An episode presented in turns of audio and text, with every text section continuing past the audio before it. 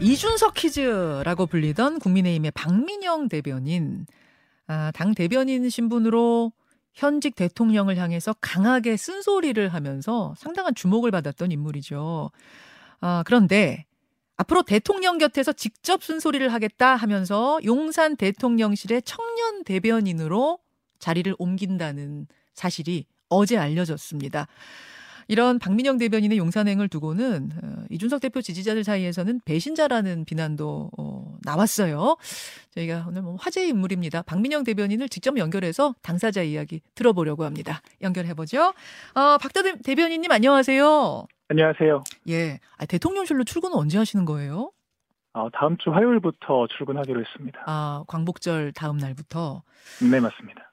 어제 뉴스 듣고 저도 좀 놀라긴 했어요. 네네네. 왜냐하면 전혀 예상을 못했기 때문에.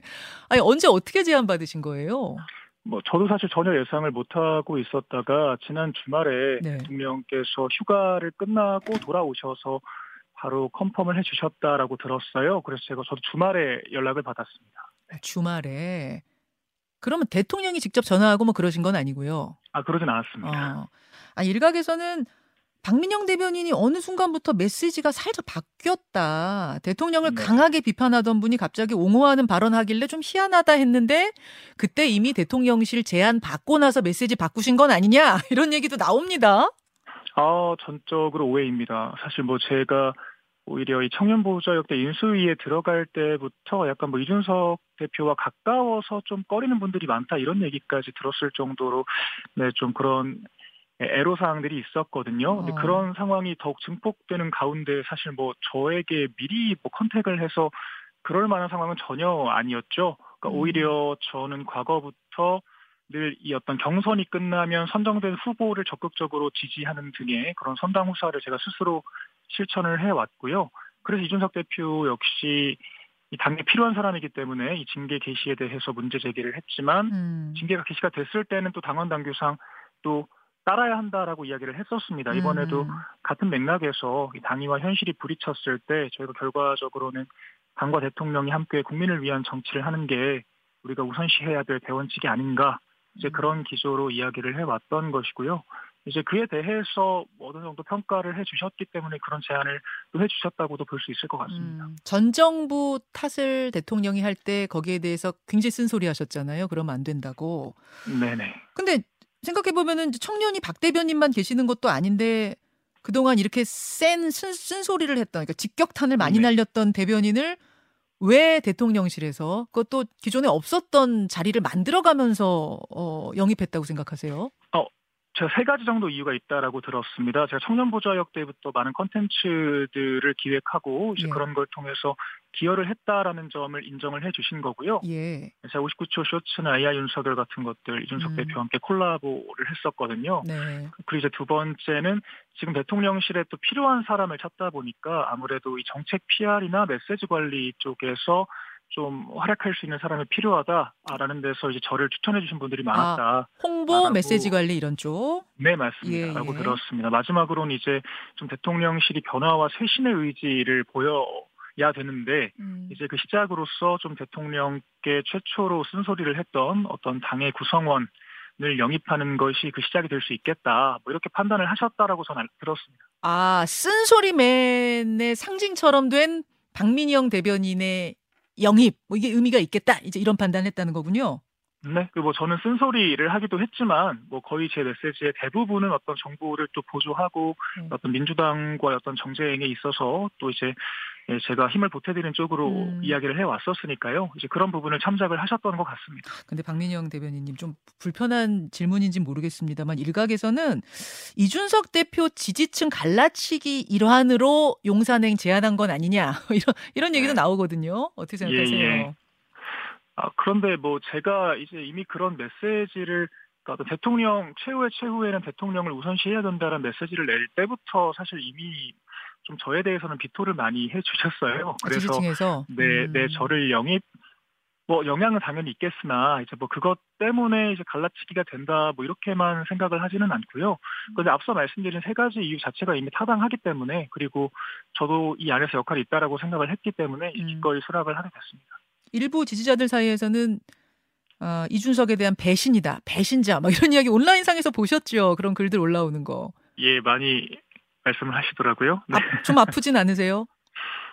어, 솔직히 속상한 게 사실입니다. 아까 언론 인터뷰에서도 좀 선을 긋는 것처럼 나가는데 음. 저는 뭐 이준석 대표의 아직도 좀 안타까운 감정을 가지고 있는 게 사실이고요. 어. 그리고 이게 제가 이 징계부터 시작해서 지금까지 오는 과정에서 어떤 절차상에 정당하지 않은 부분들이 있었다라는 것을 또 계속해서 강조를 해왔습니다. 그런데 어. 확실한 것은 그게 어떤 이준석 대표에 대한 충성심 때문에 혹은 같은 편이기 때문에 그랬던 것이 아니었고요. 음. 제가 과거에 그 경선 후보들을 적극 지지했지만 실제 후보가 경선됐을 때는 또 그쪽으로 바로 지지를 했었던 것처럼 음. 어, 당에 필요한 사람이었기 때문에 또 저와 함께 이 메시지의 괴를 같이 하는 사람이었기 때문에 네, 적극적으로 지지를 했지만 또 이제 상황이 결했을 때 제가 우선시하는 가치를 또 따라야 한다. 음. 이제 그런 저의 대원칙을 네, 지켰던 것입니다. 안 그래도 어제 페이스북에다 글 쓰셨더라고요. 배신자라는 표현은 충성하는 이들의 언어다. 단 한 번도 나는 사람에 충성한 적이 없다. 이거는 음. 윤석열 총장 말이기도 했잖아요. 예. 그죠? 생각하고 쓰신 거예요? 굳이 인용하려고 한 건 아니었는데 사실 그만한 또 표현이 없더라고요. 어. 근데 아마 저한테는 서운하실 분들이 많을 겁니다. 그러니까 왜냐하면 제가 원희룡 예, 지사 이 경, 예비 후보 경선 캠프에서 있었다가 네. 윤석열 후보가 후보가 되자마자 대통령께서 바로 지지를 또 했었고요. 또 유승민 예비 후보 지난 지선 경선에서도 경선이 끝나자마자 바로 김은혜 후보를 지원 사격을 음, 했었거든요. 예, 예. 그러니까 이제 그런 행보들을 봤을 때 이제 그 기존에 저를 응원해 주셨던 분들이 항상 실망하시는 모습들을 또 표출을 해 주셨습니다. 그러니까 음. 조금 더 어, 이 경선 과정이나 이런 것들에 대해서 적극적으로 문제 제기하고 좀 그랬으면 좋았을 텐데 어떻게 그렇게 뒤도 안 돌아보고 하느냐. 그때부터 그런 좀 비판들을 들어왔었는데요. 어, 근데 저는 당은 또 그런 사람들이 많이 필요하다라고 생각합니다. 어, 이준석 대표가 이 박 대변인 소식을 듣고 SNS에 올렸더라고요. 충성을 요구한 적이 없으니 충성을 받은 적이 없습니다. 그리고 충성을 받지 않았으니 배신도 아닙니다. 단 하나의 지시도 내린 바가 없습니다. 근데 이제 같은 대변인 직함이지만 그곳의 근무 환경은 다를 겁니다. 젊음이란 자유의 몸이 아니면 행복할 수가 없는데 잘 헤쳐나가기 바란다. 해갖고 저는 행복할 수가 뭐, 어, 없다는 게 뭔 소린가 했더니 행복할 수 없다. 온라인 네. 용어예요. 행복할 수 없다. 어떻게 생각하세요? 뭐라고 답하시겠어요? 어, 일단 있는 그대로의 진심을 좀 말씀해 주셨다라고 생각을 했고요. 실제로 이준석 대표와 일할 때 저도 많이 좋았습니다. 어, 실제 자유롭게 분위기를 만들어 주시고 무한 자유, 무한 책임을 늘 강조를 하시니까요. 어. 네, 아무래도 대통령실 같은 경우에는 제가 전처럼 자유롭게 왔던 SNS를 활용해서 메시지를 내기도 어려울 것이고 아무래도 내부적으로 쓴소리를 하는 것도 이제 어느 정도의 부침이 있을 수가 있죠. 이제 그런 면에 대해서 어떤 우려와 격려를 해주시는 걸로 저는 이해를 했고요. 다만 제가 늘 말씀드렸던 것이 이준석 대표와 저는 방향성은 같지만 약간 방법론에서 궤를 달리한다라고 말씀을 드려왔습니다. 저는 음. 자유 속에서도 좀 질서를 찾아야 한다. 라고 생각하는 사람이고요. 좀 어른들과 좀 조율하고 타협하는 과정을 또 중시하기 때문에 어. 선거 때도 안에서 그런 역할들을 많이 했었습니다. 그래서 또 그 안에서의 역할, 그러니까 안에서 내부적으로 조용히 쓴소리하는 또 그런 역할들을 또 감안을 하셔서 이번에 예. 또 불러주신 게 아닌가 싶습니다. 자율 속에서도 질서를 중시했다고 말씀하셨는데 그럼 이준석 대표는 다르다는 얘기는 그럼 자율 속에서 뭐 질서, 어른들에 대한 존중 이런 부분은 좀 부족했다고 보시는 거예요? 어, 뭐 제가 짚어서 얘기하고 싶지는 않은데 사실 그렇게 인식되고 있는 것이 사실이죠. 어. 그러니까 제가 늘 이야기하는 것이 세상엔 이성적인 사람이고 감성적인 사람도 있습니다. 예. 그런데 이 소위 싸가지론이라고 하지 않습니까? 음. 이제 그런 것들을 우리가 좀 비이성적이다, 논리적이지 않다라고 비판할 수 있지만 네. 결과적으로 이제 그런 부분들까지 고려해서 그런 분들까지 포섭하는 게 좀 전 진정으로 이성적이고 논리적인 행보라고 생각을 하거든요. 음. 이제 그런 면에서 어쨌거나 이 불편한 감정을 느끼시는 분들이 많았다라는 거 이제 그런 것들은 어. 좀 고민해 볼 지점이다라고 생각합니다. 싸가지 이야기가 좀 나왔어요. 그, 그 당내 어른들 사이에서 이준석 대표를 놓고. 아, 뭐 저한테 직접 말씀하신 건 아니고 뭐 대대적으로 계속 나왔던 이야기였으니까요. 어. 뭐 임승호 전 대변인도 해당 주제로 예, 칼럼을 써, 쓰기도 했었고요. 예, 네. 예. 이제 그런 그것을 이제 어떻게 받아들일 것이냐에서는 두 분의 시각이 달랐다는 거군요. 예. 네, 맞습니다. 그 쓴소리를 많이 하겠다 이제 들어가서 그런 포부를 밝히셨던데 네네. 지금 딱 출근하면은 그럼 가장 먼저 어떤 쓴소리를 하고 싶으세요? 어, 일단은 좀 대변인실의 메시지를 좀 같이 살펴봐야 하지 않을까 싶습니다. 그러니까 쓴소리라는 게 뭐 꼭 대통령께 이런 이야기가 아니고요. 제가 선거 캠프 때도 어떤 뭐 메시지가 충분히 검수되지 못하고 나간다든가 정책 같은 것들, 특히 청년 관련된 정책이 좀 청년 당사자의 감수성을 반영하지 못한 채로 좀 서리근 채로 나갔을 때 이제 많은 이야기들을 해왔었거든요. 그런 게 일종의 쓴소리라고 할수 음. 있겠습니다. 지금도 어, 이번에 수해 상황에서도 예. 조금 메시지에 좀 불협화음들이 전 있었다라고 생각을 하고요. 이제 그런 부분들을 보완하는 게 가장 시급할 것 같습니다. 지금 수해 상황에서 대통령실 메시지 혼선이 있었다 하셨는데 대표적인 네. 게 뭐냐면 어제 나갔던 카드 뉴스입니다. 잠깐 화면 좀 네. 띄워주시겠어요? 유튜브와 레인보우로 요 카드 뉴스를 대통령실에서 냈습니다. 뭐라고 써 있냐면 아, 집중호우 침수 피해 지역 현장 점검. 국민 안전이 최우선입니다라는 글자와 함께 윤석열 대통령과 참모들이 그 신림동 반지하 사망 사고 현장을 이렇게 바깥에서 창문으로 네. 넘, 넘어 넘겨보고 있는 요 장면이에요. 예, 예. 요 카드 뉴스를 놓고 굳이 참사 현장을 홍보에 이용할 필요가 있느냐 뭐 이런 좀 비판도 있었습니다. 어, 떻게 네. 보세요? 저 홍보는? 저도 많이 아쉬웠습니다. 사실 그뭐 어, 이게 선거 때도 의도하건 의도하지 않았건 뭐 어떤 트위터에 올라왔던 몇몇 사진들이 좀 국민적인 눈높이에 맞지 않다라는 비판에 직면한 적이 있었거든요. 빈뭐 모니터, 뭐, 빈 종이 사진 이런 거 있었잖아요. 예, 맞습니다. 해외 순방 그래, 네, 그래서 어, 이게 저는 메이킹이라는 게 참 중요하다라고 생각을 하는데 좀 음. 그런 게 약간 핀트가 어긋났을 때 오히려 역효과를 가져오는 경우가 많거든요. 음. 그래서 좀 그런 부분들을 또 제가 또 많이 저에게 조언을 구하신다면 네, 저도 한 번쯤은 검수를 하고 좀 의견을 드릴 수 있을 것 같습니다. 음, 아니 바깥에서 대통령실의 그 뭐 홍보라든지 이런 거 돌아가는 거 보면서는 몇, 뭐 몇, 몇 점이나 주실 수 있, 다고 생각하셨어요? 어, 제가 몇 점이라고 말씀드리긴 좀 그렇고요. 그래서 예, 5점 만점에 4점 이상이 될 수 있도록 앞으로 노력해야 할 것 같습니다. 저도 좀 기여를 하도록 하겠습니다. 지금은 3점 이하군요. 어, 예, 좀 국민들께서 바라보시는 시선으로는 그런 예, 것 같습니다. 알겠습니다. 그 폭우 당시 대통령 행보를 놓고도 어제 이야기들이 굉장히 많았어요. 야당에서는 맹렬한 비판이 쏟아졌습니다. 컨트롤 타워가 아니라 폰트롤 타워냐. 아니 청와대에 계속 사셨으면 이런 일이 없었을 텐데 그 뭐 비, 비 오는데 폰으로 그러니까 전화로 지시한 게 이게 이 100년 만에 비에 있을 수 있는 일이냐 뭐 이런 지적 어떻게 생각하세요?